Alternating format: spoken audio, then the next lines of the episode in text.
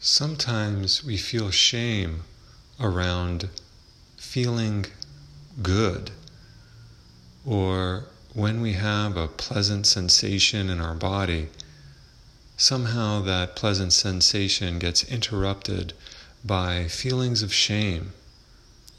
It's as though we've been programmed from an early age to not feel good to not want to feel bad about feeling good.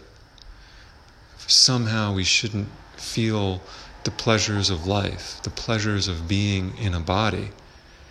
And so at times when we come to meditation, it may be very difficult for us to really open up to feelings of wellness. Maybe there's some block blockage there that goes way back and we don't need to investigate why that is. We don't need to psychoanalyze ourselves during zazen. But what we can do is ask ourselves if if we're not feeling well at this moment, if we're not feeling pleasure in meditation, in zazen, is it because we have an idea that we're not supposed to feel well? Is it because we have the idea that feeling pleasure is a shameful experience?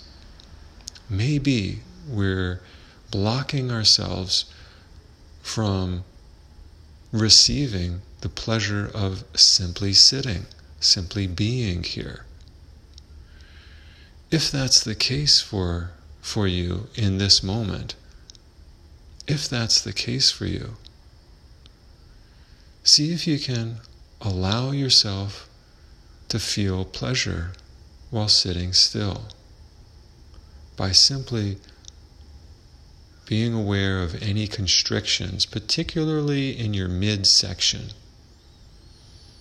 Maybe taking a little bit deeper breath into your abdomen.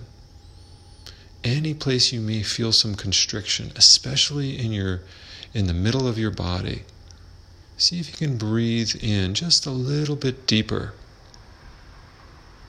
Breathe out just a little bit longer.